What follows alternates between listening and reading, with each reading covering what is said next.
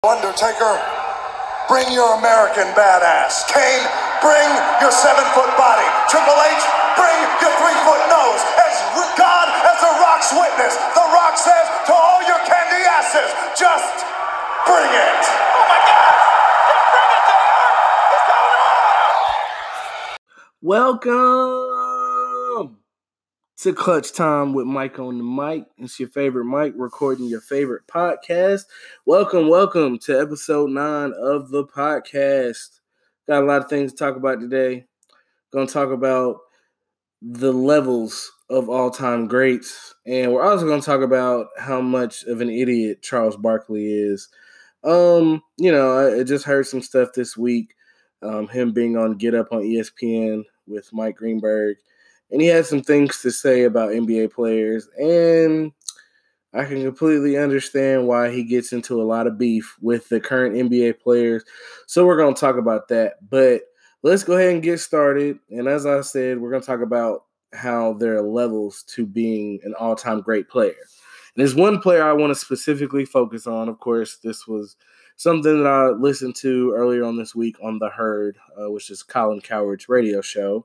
Um, but his basis of what his he was saying was Steph Curry doesn't get the respect that he deserves. He feels like the media media has whiffed on Steph Curry and how he's perceived as a player.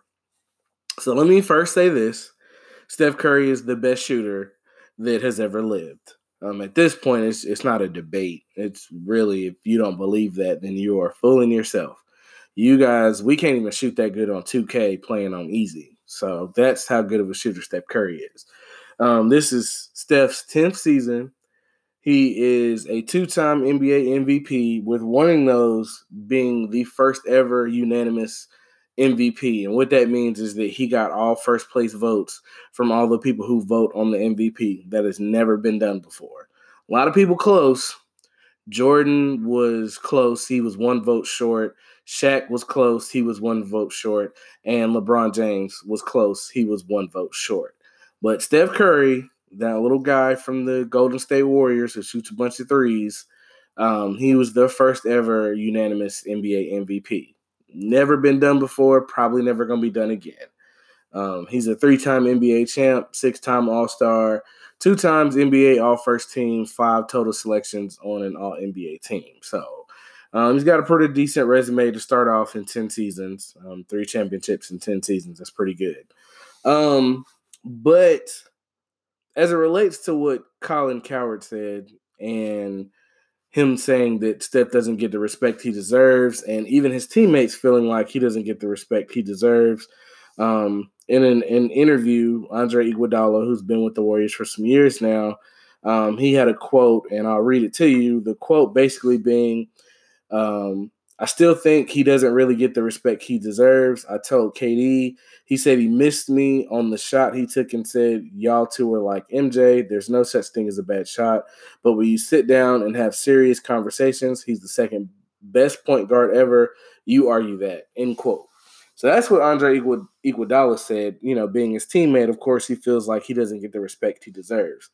Now, I can go kind of deep into why he doesn't get the respect he deserves from the media, as well as probably some of his NBA contemporaries and from fans alike. So, for a, from a fan's perspective, this is just me. I don't know about everybody else, but Steph Curry, like I said, is the greatest shooter we've ever seen.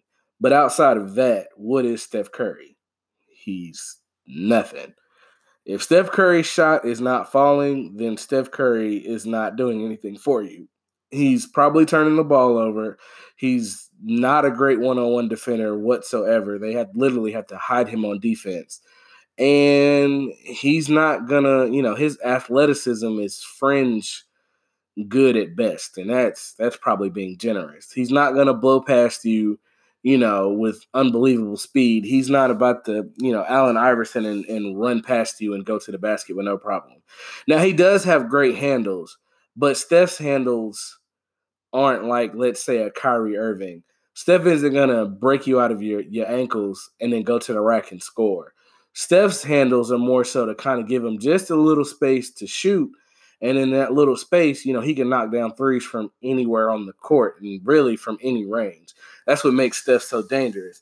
But again, outside of that shot, if it's not falling, Steph isn't really doing anything for you. He's not setting up other people. He's he kind of just disengages from the game if his shot and shot isn't falling. So if you're watching the games and you see Steph with an off game, just watch his body language. You'll notice that he kind of holds back. He doesn't, you know, he's not very engaged if his shot isn't falling, which I can understand, but that's how again you can kind of pick apart his game to show that yes, he's a great shooter. Yeah, he's probably going to go down as an all-time great, but as I always said on this podcast, in person, wherever, there's levels to this all-time great stuff. There's levels to anything that we do. And for Steph, Steph retired today, we're going to remember Steph Curry as the guy who changed basketball, like literally changed the way that the game is played. And he's got the three titles and he's got the two MVPs for the regular season, six time All Star. Like I said, if he retired today, that's 10 seasons. You know, that's that's pretty good. He would go into the Hall of Fame and people would just say he retired too early, something like a Barry Sanders. Um, but when you get down to all time greats and you start nitpicking about their resumes, one thing for me in in the NBA and I asked this question to two of my closest friends. I asked my dad. You know, I was just talking to people. Answer, ask yourself this and then think about it. We universally consider Michael Jordan to be the best player ever. Well, y'all do, I don't. But Michael Jordan, six for six. He got six championships, six finals MVPs. Would you look at Michael Jordan as the best player ever, the GOAT, if Michael Jordan had six rings, but he only had one finals MVP. Five other players won it the other, you know, times that they played. So he still got six championships, but he doesn't have six finals MVPs. Would you still look at Michael Jordan as the greatest ever? In my opinion, I say no. Because the finals MVPs to me signify yes, you won the championship. But as I said before, all great players and all all-time greats have finals MVPs to say, hey, you know, I was the the person that carried that team. I'm the reason why we won the championship. I was the best player on the court. So, you know, that that's what elevates you. And when you're nitpicking all-time greats, that is one of the factors that I put in when I'm talking basketball. When I'm talking the NFL, to me the Super Bowl MVP doesn't matter and it's only because the Super Bowl is one game anybody can have a great game. You got two weeks to prepare you know, the player that wins it might be the mismatch, and you know that's why that's why you know he won the MVP. You know, Tom Brady we consider to be the best quarterback to ever play. He got six champion, six Super Bowls, but I believe he's only won four Super Bowl MVPs. But nobody cares about the Super Bowl MVPs. It was that Tom Brady has six Super Bowl titles, which is unheard of in the NFL. So in the NFL, it's a little different. In the NBA, um, I think it's what what separates the players from each other. Just like, for example, we call Shaq. Well, I call Shaq the most dominant big man that I've ever seen, and Shaq played with Kobe for those those three championships in LA from 2000 to uh, 2002.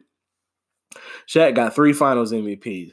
In them three years, I have never. This is including Wilt Chamberlain. This is including Magic Johnson, Larry Bird, Akeem Olajuwon, Oscar Robertson, Kareem Abdul-Jabbar, LeBron James, Tim Duncan, Kobe Bryant, whoever you want to name. I have never seen in a three-year span anybody be more dominant than Shaq was.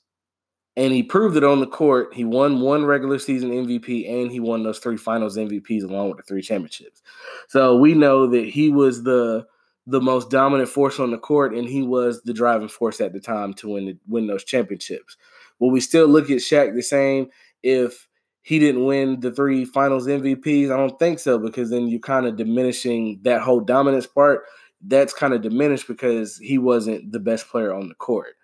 So that's how I look at it. So for Steph, Steph's legacy right now is they won the first championship in Golden State in 2015.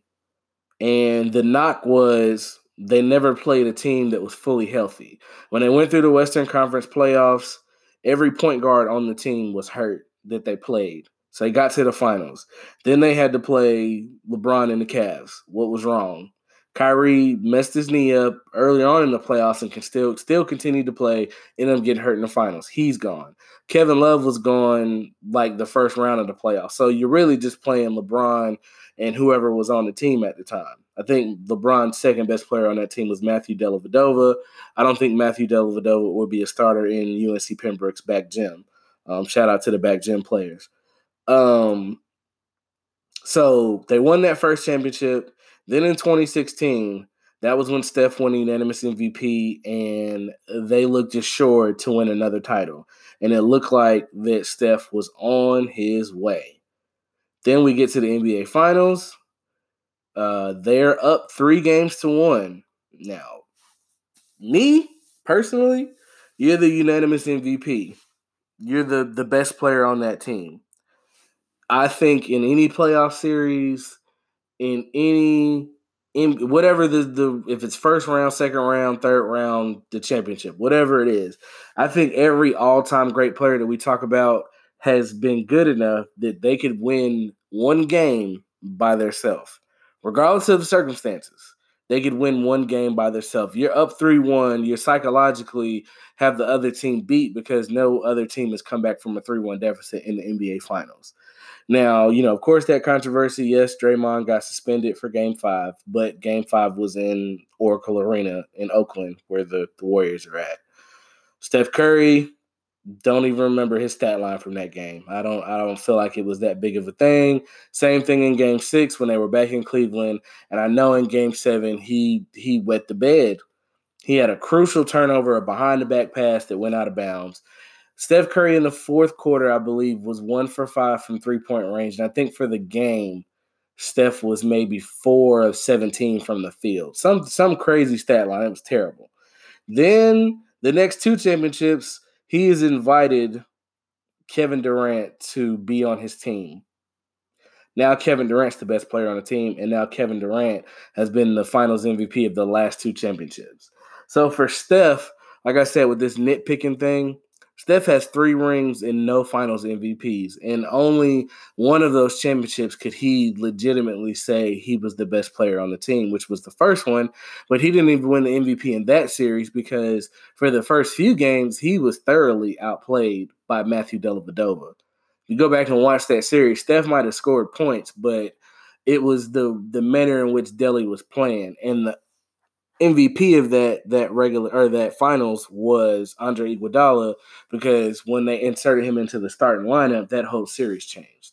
It just made life more difficult on LeBron because he was having his way with Harrison Barnes. So that's why he won the Finals MVP. A lot of people debate that. Some people felt like Steph should get it. I don't really have a problem with it because I felt like he was going to get it when they won the series to begin with, and my opinion hasn't changed. So for Steph, he's got these three rings, but to the NBA legends, you hear him say it, and I think to fans alike, we bash KD so much because he went to the Warriors. But when we're talking about Steph Curry, like I said, outside of him being a shooter, he doesn't do anything for me. And the fact that you were on your way to looking like you were going to be the face of the NBA and you were about to overtake and say that you were the best player in the world, you crumbled under that pressure in that game seven. And then instead of coming back the next year to reclaim the throne, you know, you invited another player who's, you know, worlds better than you to your team. And now he gets all the accolades.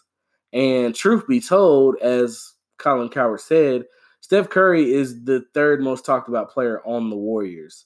They talk about Kevin Durant. He's about to be a free agent. That's dominating the headlines and his play.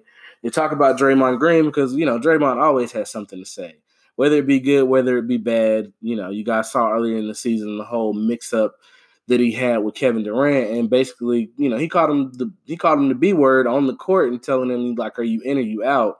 So of course that was all kind of headlines, and I think that's kind of lingered throughout the season. And then we talk about Steph Curry. So I feel like Steph Curry at the end of the day is going to be an all-time great, but he's going to be like a second tier all-time great. Like when I say there's levels to this, just remember Isiah Thomas, the original Isiah Thomas that played for the Bad Boy Pistons.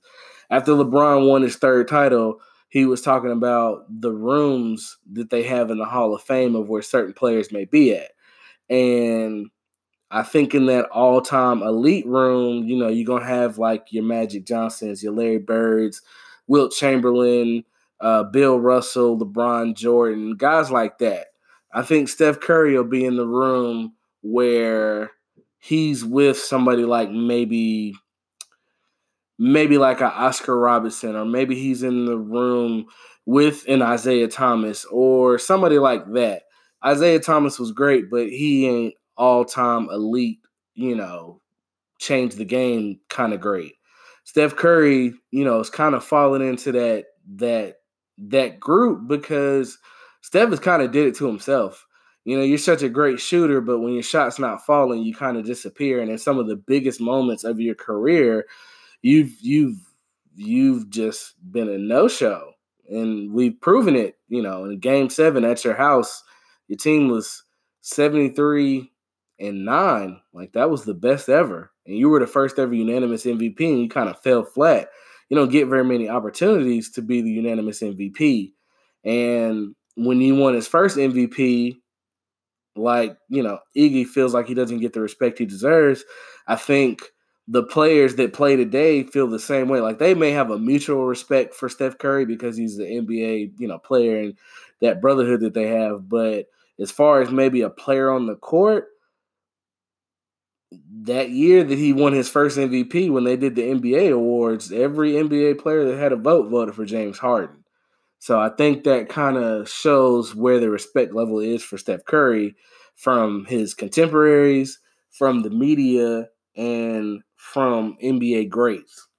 You know, they fawn over guys like LeBron and Kevin Durant because granted, none of them, neither one of them are great at one thing. They're just great at a lot of things. And LeBron's been the face of the NBA forever. Before that, it was it was Shaq and Kobe. Kobe's loved. He stayed in LA the whole time and play and NBA greats, players, fans love his mentality of how he approached the game. Before them two, it was Jordan. And we all know what Jordan was to the NBA. He was the face of the league.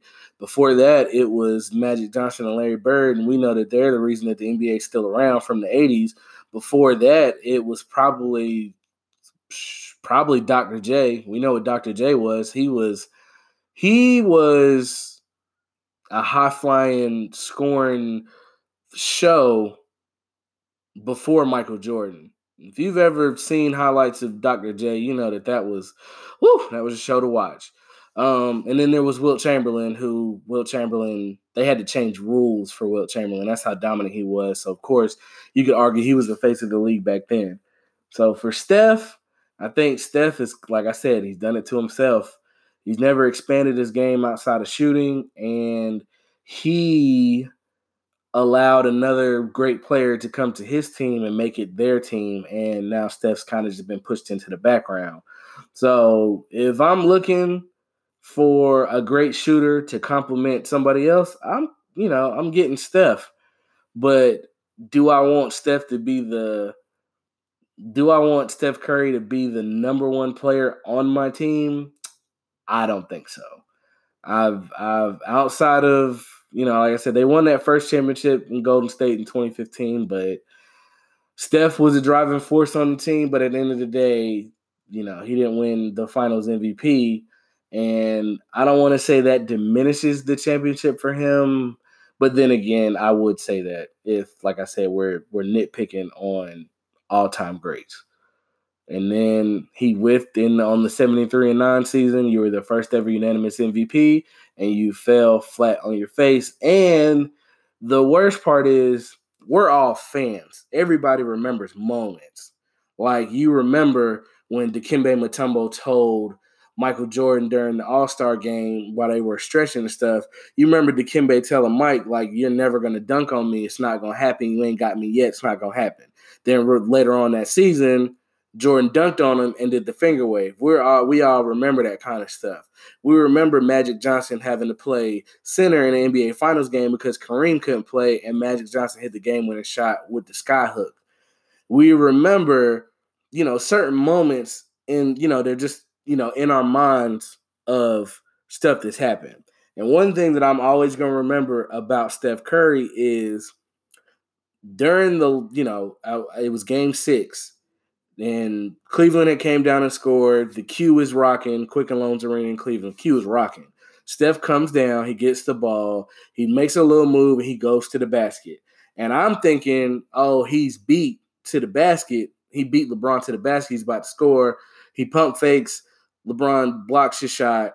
And LeBron immediately turns around, talks some trash to him. And Steph kind of just looked at him like, to me, in that singular moment, it looked like Steph was scared. That's just me. I don't know how anybody else feels about it, but that's how it looked to me. So I don't know. Steph doesn't have the moments. Steph doesn't have the finals MVPs, and Steph's game, you know, hitting shots is cool. Hitting threes in people's face, yeah, it's demoralizing, but I'm sorry. If you you running full court and you you dunk on somebody, uh, there's nothing more more pleasing in basketball than seeing somebody getting dunked on. And everybody that's a basketball fan watch the game.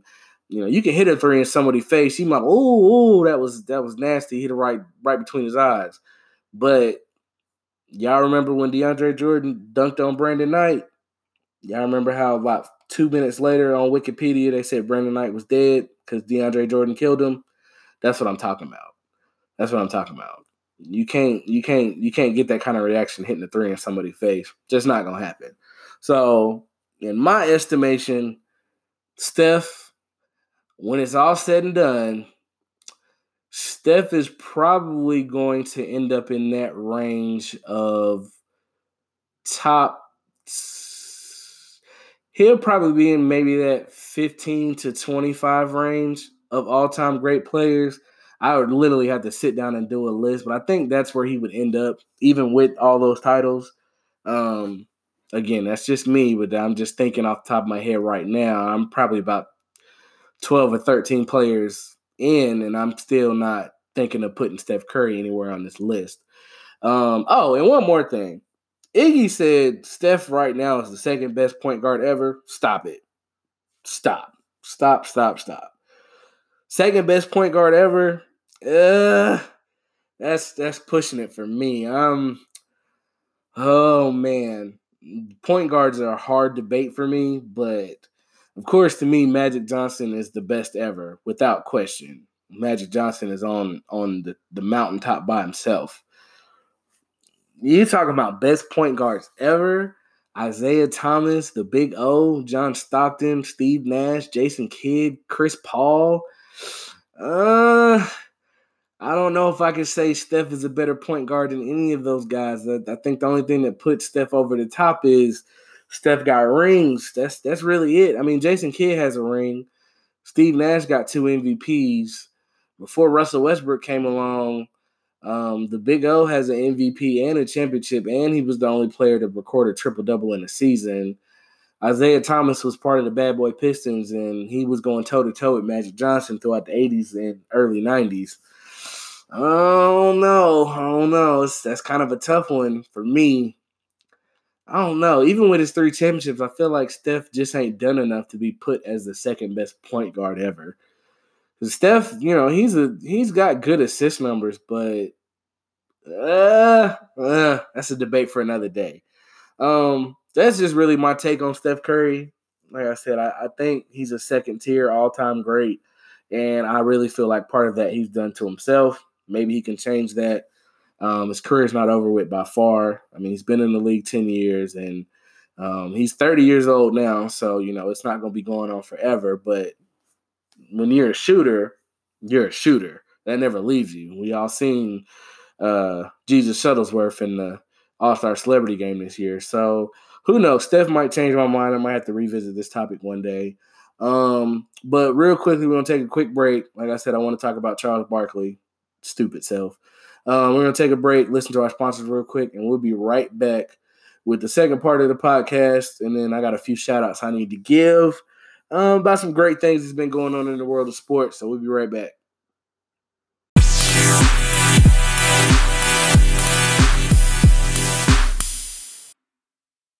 I think part of it is a direct product of social media. Yes. Um, and and I think those players we're talking about, when I meet with them, what strikes me is that they are truly unhappy. They are truly unhappy. NBA players truly unhappy. Charles Barkley, you're a Hall of Famer. What's your reaction? I think that's probably the stupidest thing I've ever heard Adam say. Uh, uh, and listen, uh, he's a great guy, but that's the stupidest thing I might have ever heard of any commissioner say. Listen, Greeny, these guys are making 20, 30, 40 million dollars a year. They work six, seven months a year. We stay at the best hotels in the world. They ain't got no problems. Uh, that's total bogus. And let me tell you something else. Kyrie Irving, I don't know him that well. He seems like a, a good kid, but I've never seen a person so miserable to have so much success, to have the world in the palm of his hand. He's going to make 40, 50 million dollars a year for the next 10, 15 years. He's already won a world championship. He's in movies, but he's got to be one of the most miserable people I've ever seen. Uh, he wanted to go to Boston because he wanted to have his own team.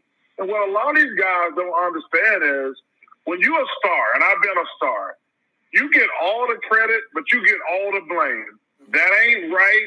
That ain't fair. That's just how it is. That's the way this whole thing works. You know, no, nobody runs to Jaylen Brown uh, or, or Mar- Mar- the Morris brothers or Gordon Hayward. They gonna come to Kyrie Irving after every game. That's the responsibility with being a great player, uh, being a star. And like I say, we can all get on television and complain about, oh, I can't wait to get away from this. Like, no, you, dude, we're paying you forty million dollars a year. You ain't never gonna get away from this. and if your team and, and, your, and if your team don't win, like, listen, as a guy who was a star, Greeny, have I ever heard you say Cedric Ceballos didn't win the championship? Mhm. Have I ever heard you say uh, Mark West didn't win the championship? What does everybody say? Charles Barkley didn't win the championship. I got to accept that. I got to live with that. But that's just how this thing works. Nobody said Mark West is one of the greatest guys I ever played with in my life. But I've never heard anybody get on TV and say, man, that Mark West didn't win the championship.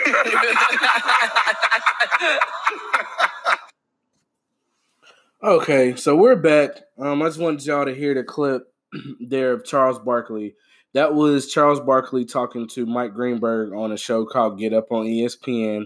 And at the first of the clip, the person you heard talking, that was Adam Silver, the commissioner of the NBA, basically talking about how NBA players um, they kind of are unhappy because of all of the things that come into being a professional athlete today. Now, truth be told, I don't know if that was, you know, he started talking about Kyrie Irving. I don't know if that was something that Kyrie Irving brought up to the commissioner and the commissioner expanded on it or what the case may be. But my problem with what Charles Barkley said is for eh, you see it all the time in sports now, more so in the NBA than you do it in the NFL or baseball or anything like that. Now, part of this is the NBA's doing, but I mean, I think it just comes along with the territory in part. So, if you're an athlete today, I feel like you have to be politically correct 24 7.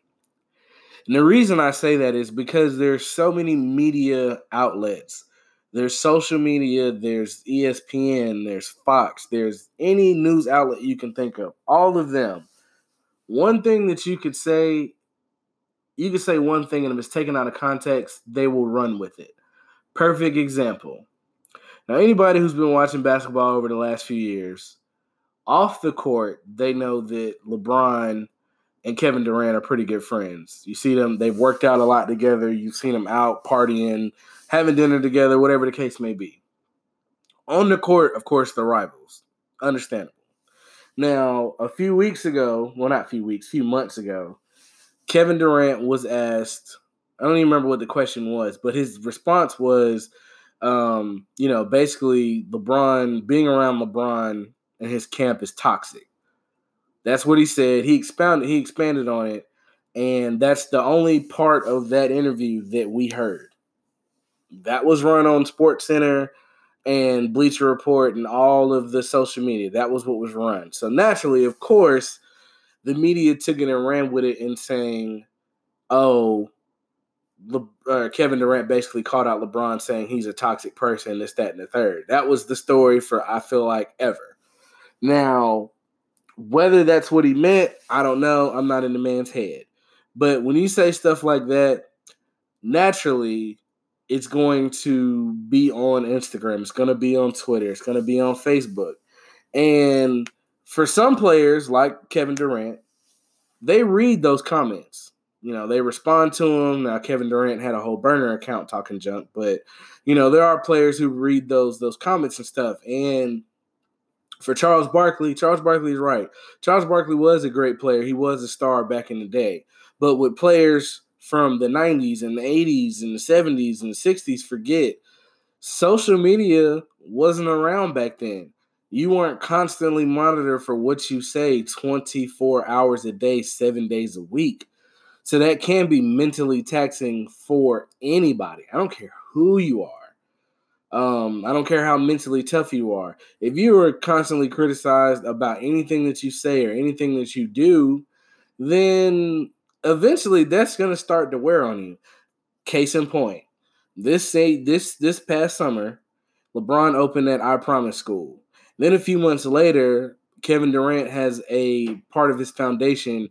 Uh, he pledged like ten million dollars, I believe, to help kids from the DMV area, which is where he's from, to help them go to college. Now, when you see that, you hear that kind of stuff, you naturally like, oh man, that's fantastic. He's giving back to his community. He's trying to, you know, push the next generation forward and all of that. When you go under the comment section on these Instagram posts and Twitter and all of that, you'll see that people will say, "Oh my God, you're just copying such and such, and you're still such a bad person, and you're you're a jackass and stuff like that." Who wants to read that all day, every day when you're actually out here doing something positive? So I get it from that standpoint for the players. Another thing that I see why so many current NBA players have they they get into it with older players from older generations. One of them, of course, being Charles Barkley, because Charles Barkley says stuff, and I really I know I get it. He's unfiltered. You know, people are gonna say what they want to say. But when you tell somebody that just because you're making $40 million a year because you played basketball, he basically, in my estimation, did what the lady from Fox told LeBron like, shut up and dribble and shut up and play. You don't have real problems. And I'm just like, but they're still human beings. Outside of basketball, they do have lives. Some have kids, some are married, some have, you know, crazier situations that they're growing through. And you're basically telling them, you know, none of that stuff matters. You're getting paid $40 million. You sound like an idiot when you say stuff like that. Just like a few years ago, for example, it didn't come out into the media until years later.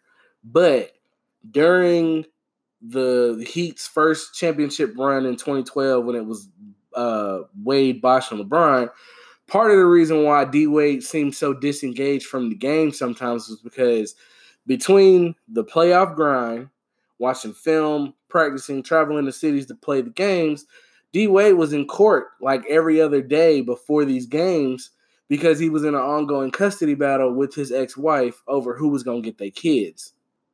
So when you say stuff like just because you're making $40 million a year, you don't have other problems, you should just stop complaining. People like that need to shut the whole entire hell up, including Charles Barkley, and realize that just because they're athletes don't mean that they're not human beings. Everybody got stuff that they're going through. Some people publicize it more than others. So in the world that we live in today, you know, 24 hour constant criticism of anything you say, you do, anything like that is going to be analyzed and talked about. And then on top of the stuff you got going in the home, that can be mentally fatigued or mentally, you know, mentally draining on any person. Now, I'm not a professional athlete and I've never been a professional athlete. All I played was high school sports and stuff like that. I can only imagine what it's like to be a professional athlete where you can't go anywhere without people running up to you. If you, you know, you're in a crowd of people and you diss one kid with to or you just walk away because you got things to do. If a parent's recording that video and they see you walking off from some little kid who wanted an autograph, people are going to crucify you, crucify it for you. You could have been on a meeting on the way to go meet the president of the United States, Barack Obama. We don't respect that other guy.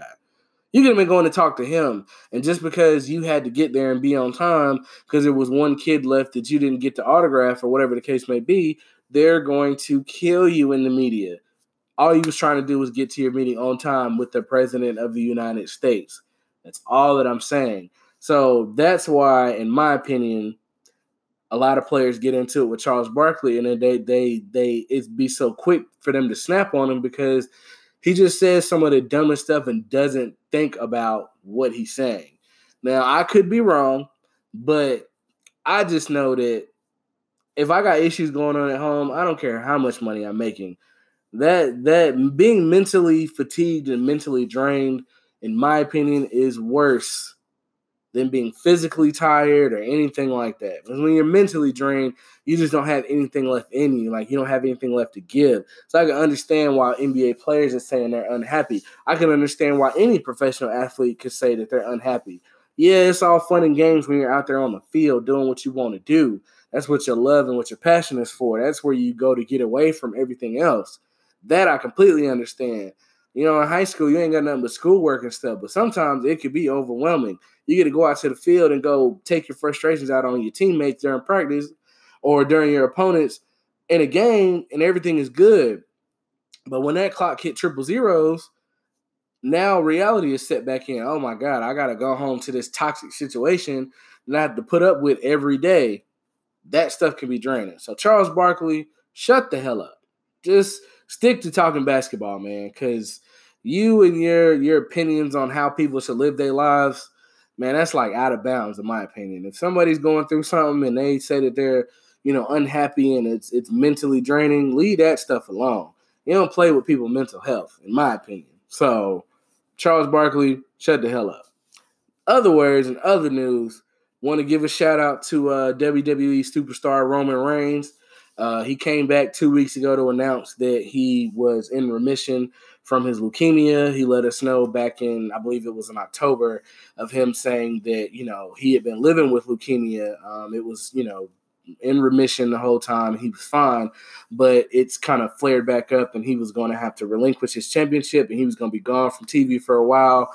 And of course, we all know leukemia is, is you know, something that a lot of people die from every day. So naturally, when he first started talking, everybody thought it was a work, you know, of him saying he can't be there and this, that, and the third. But then when he revealed why, then the reality set in like, oh, again, like I was just stating, this is a real person with real issues. Roman Reigns is the face of a global icon in WWE, but him being who he is, you would never know that he was, you know, battling or he had leukemia. He never let that knowledge be known. So again, people have stuff going on. I don't care how much money you make.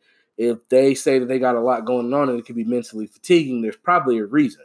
Anyways, you know, he left, he relinquished the title, and literally the only thing that any wrestling fan heard about Roman Reigns in the five to almost six months he was gone was he did a uh he filmed a part of a movie with The Rock. That is all that we heard. That was on Instagram, and he looked fine and all of that. And then two weeks ago, he came out and announced that you know such a strong, a long journey, this, that, and the third, and he was in remission. So he was able to come back to the ring and do what he loved to do, which he's, he's back doing. So shout out to him. I definitely hope that everything works out for him and he keeps on being able to perform at the level that he wants to perform.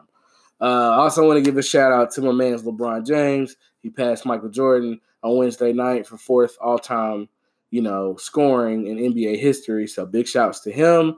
Um, uh, oh, real quickly, I just want to shout out Jon Gruden and Mike Mayock from the Oakland Raiders. And why do I want to shout out the Oakland Raiders? Because the Oakland Raiders did the biggest finesse move ever late last night. Now, everybody knows, anybody that watches the NFL, the Oakland Raiders traded away Khalil Mack before the season to the Bears, got a first round pick. They traded away their best offensive player, Amari Cooper, to the Cowboys, got a first round pick. Plus the first round pick they had on their own. So now they have three. Late last night, they traded for Antonio Brown from the Pittsburgh Steelers, who anybody who knows Antonio Brown is definitely one of the best uh he's one of the best wide receivers in the game, period. End of story. He's now going to be an Oakland Raider and the Raiders didn't give up none of those first round picks. Antonio Brown basically, like I said earlier, got traded for a bag of Skittles and two Petey Pablo mixtapes. That's what he got traded for. So the Oakland Raiders, in a you know a little bit of time, have one of the best receivers in the game. Derek Carr followed Le'Veon Bell on social media, so they may get Le'Veon Bell, who's a free agent, and they still have three first round picks. So the Raiders can go from the laughing stock of the AFC West to potentially being the winner of the AFC West next year if they're all able to put it together. Jon Gruden ain't no slouch of a coach. He did win a Super Bowl. So he's no slouch of a coach, and I think he knows what he's doing. Now, last year wasn't any indication, but this year he may be able to turn it around and, and do better for the Oakland Raiders. Now, on the flip side of that, for the Pittsburgh Steelers, you had a three headed monster. You had Le'Veon Bell, you had Antonio Brown, and you had Big Ben. Now you just got Big Ben. Now, no shade to Juju Smith Schuster and James Conner, who's the running back. Juju Smith Schuster is the wide receiver. But I think Juju Smith Schuster is going to learn real quickly that being the number two option opposite of a of number one option is a lot easier to do when your number one option is getting double and triple teamed. Of course, you're going to be open. They're trying to stop him from going off.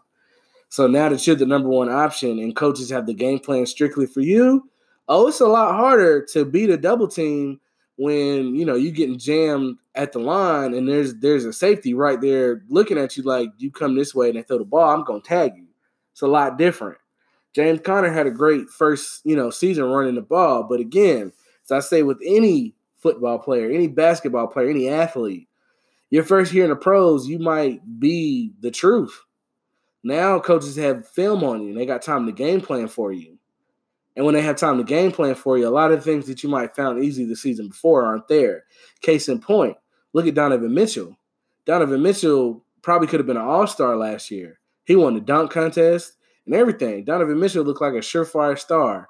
What have y'all heard about Donovan Mitchell this year? Probably nothing. That's, that's what I'm saying. Now you're the focal point of a team. Coaches look at you different. So I think the Steelers, you know, sorry to my pops, sorry to my dog Tim. I don't I don't think it's gonna be, you know, the the the offensive explosion you guys are used to. Y'all lost one of the best receivers in the game and one of the best running backs in the game. Granted, all of that drama that they brought with him, you know, was a contributing reason. But that's tough to come back from. So we'll see. So shout out to the Raiders for doing that finesse of a trade and, and, getting what they needed without giving up any of their their most valuable assets. So we'll see. But um, yeah, I don't know what the Steelers front office is thinking, but I know Steeler fans is looking around like, bro, he got to go. He got to go. So we'll see. But um, that's it for this episode of Clutch Time with Mike on the mic again, I appreciate everybody's support. I love y'all, man. I love y'all for real. Uh, but again, we'll be back next Sunday as we are every Sunday here recording these good old podcasts and things to talk about. Of course, if anybody has something they want me to talk about or they just want my opinion on, feel free to let me know. I definitely uh, talk about it on the podcast, give you a shout out and all that good stuff. Um, but y'all have a great rest of the Sunday. And in the words of my boy Lamar Corman, don't be good, be great. Y'all have an awesome week. Holla at you.